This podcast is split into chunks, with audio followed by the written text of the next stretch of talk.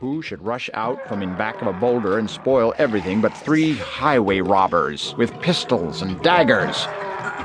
Pearl couldn't tell what breed of animal they were because they wore cloaks and Halloween masks, but they were fierce and spoke in chilling voices. Hand over the purse, one commanded. Pearl would have gladly surrendered the purse just to be rid of them, but not with the bone in it. You can't have my purse, she said, surprised at her own boldness. What's in it? said another robber, pointing his gun at Pearl's head. I'm in it, the bone growled, and it began to hiss like a snake and roar like a lion. The robbers didn't wait around to hear the rest, in case there was any more. They fled so fast you couldn't tell which way they'd gone. It made Pearl laugh. The bone, too. Oh, they continued on their way, joking about what had just happened and chatting about this and that.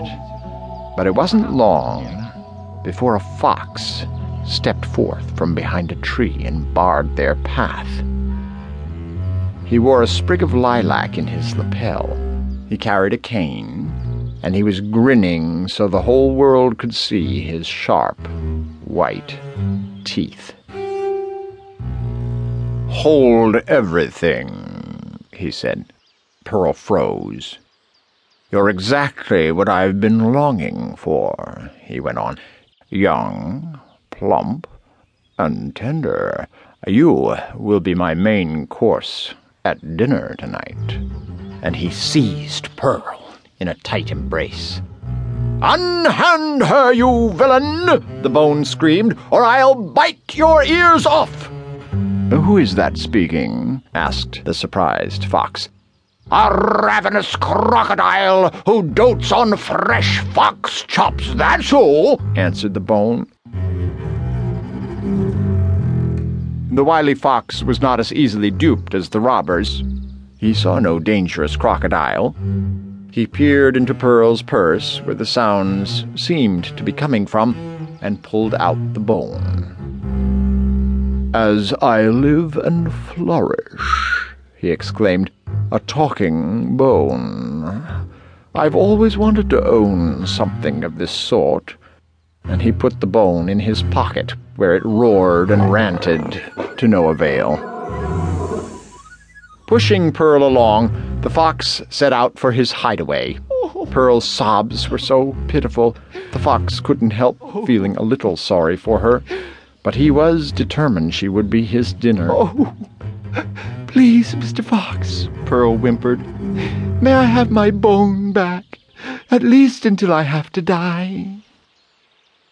Oh, all right, said the fox, disgusted with himself for being so soft-hearted, and he handed her the bone, which she put back in her purse.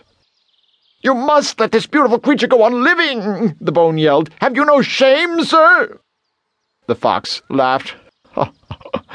Why should I be ashamed? I can't help being the way I am. I didn't make the world.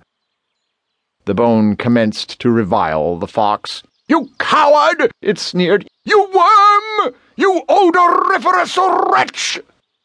These expletives were annoying. Shut up, or I'll eat you, the fox snarled. It would be amusing to gnaw on a bone that talks. And screams with pain!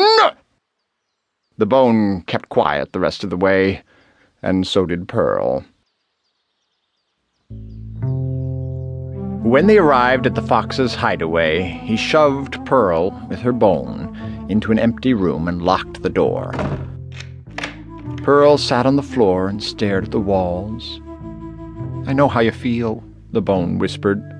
I'm only just beginning to live, Pearl whispered back. I don't want it to end. I know, said the bone. Isn't there something we can do? Pearl asked. Oh, I wish I could think of something, said the bone, but I can't. I feel miserable. What's that? Pearl asked. She'd heard some sounds from the kitchen.